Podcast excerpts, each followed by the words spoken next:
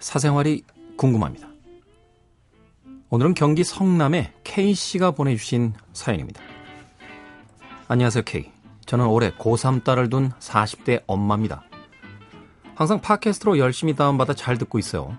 듣던 중에 K의 연애 상담을 굉장히 잘 듣고 있습니다. 그래서 저도 상담 좀 해보려고요.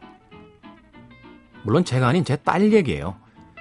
제 딸은 항상 동갑내기보다는 나이 많은 사람과 사귀길 바랬어요. 동갑내기는 생각하는 게 너무 어리다나요?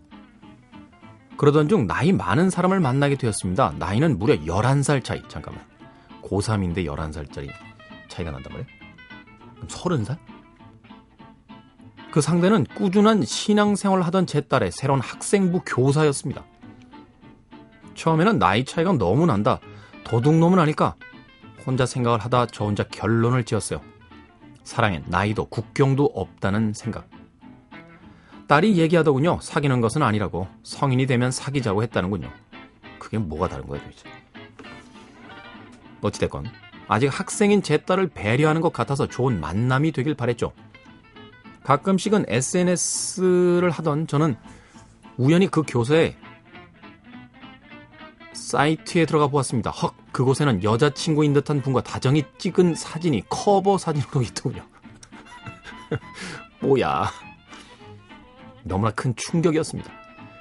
다른 사진도 봤어요. 너무나 다정한 사진이 많았고 딸과 만나던 어느 날도 사 주년을 축하하는 케이크 사진과 댓글도 있더군요. 고맙고 사랑한다고. 너무나 혼란스러웠습니다. 어떡하죠?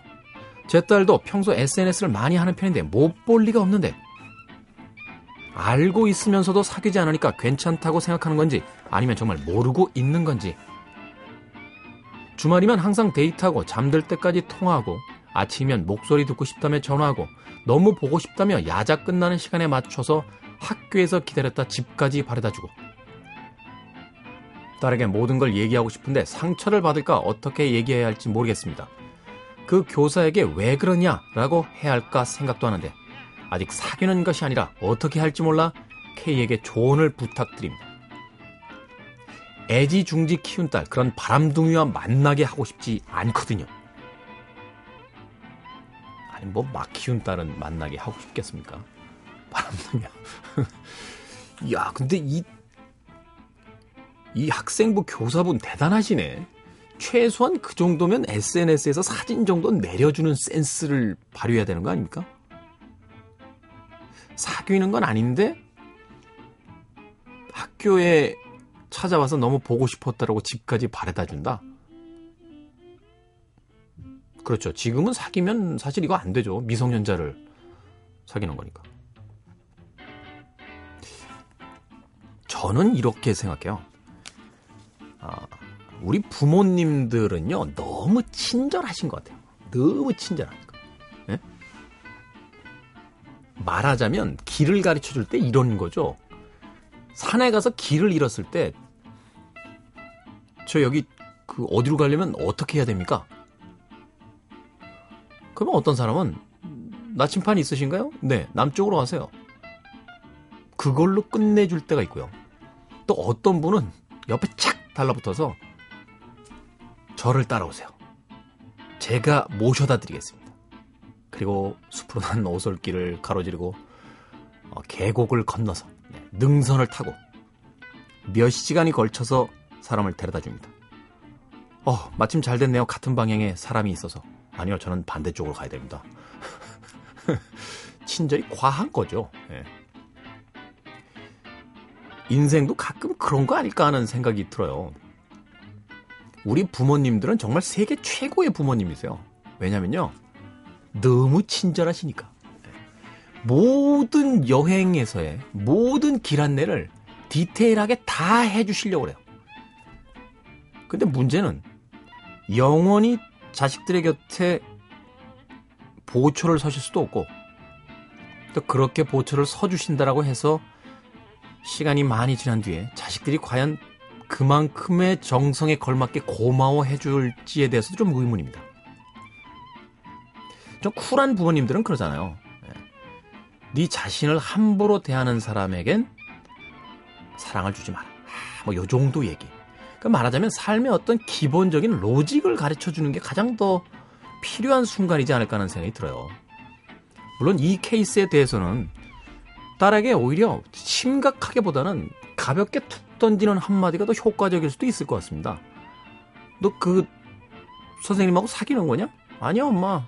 그런 것 같더라. 그 사람 에스엔에스에 웬 딴 여자랑 찍은 사진 있더라. 하고서 슬쩍 지나가는 거지. 슬쩍. 이거를 너 일리 와서 좀 앉아봐.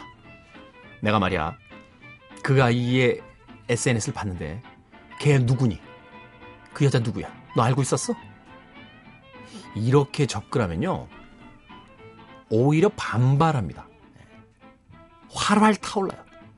엄마의 잔소리 따위는 귀에 들어오지 않습니다. 그 남자의 한마디. 집안의 강요 때문에 만나고 있긴 하지만 사랑하진 않아. 뭐 요런 한마디에 말도 안 되는 한마디에 흔들리게 되는 경우가 더 많다는 거예요. 오히려 저는 이런 경우를 통해서요 따님에게 어떤 기본적인 정석을 가르쳐줘야 될 때가 아닐까 하는 생각이 들어요. 너를 만나고 있는데도 불구하고 다른 사람의 사진을 떡하니 올려놓고 있다는 건 너에 대한 예의가 아니지 않을까? 정도의 이야기. 스스로 생각하고 내린 결론은 힘이 셉니다. 하지만 누군가가 이미 내려준 결론을 가지고 이야기라면 그 이야기는 귀에 잘 들리지 않을 거예요. 제가 이 나이 또래 지나봐서 아는데요. 어머님의 조리 있는 이야기보다는 남자의 감성적인 한마디가 여심을 흔듭니다. 그러니까 싸우려고 하지 마세요. 이 남자와의 대결에서 딸을 쟁취할 수 있다라고 믿으시면 안 됩니다. 그냥 슬쩍 지나가는 투로 정보를 흘린 뒤에 이 케이스가 아니라 인생의 전반적인 상황에 대한 정석 하나 정도를 툭 던져주는 것이 훨씬 효과적일 거라는 생각을 해요. 그나저나 잠깐만요. 남자는 뭐니 근데. 열한 살 차이 나는 여고생, 학생부 교사. 지금까지 제가 너무 한가하게 이야기 드렸죠. 옛날 우리 어머님들 같았으면 머리 깎았다, 머리 깎고 때렸다. 좋은 세상이다.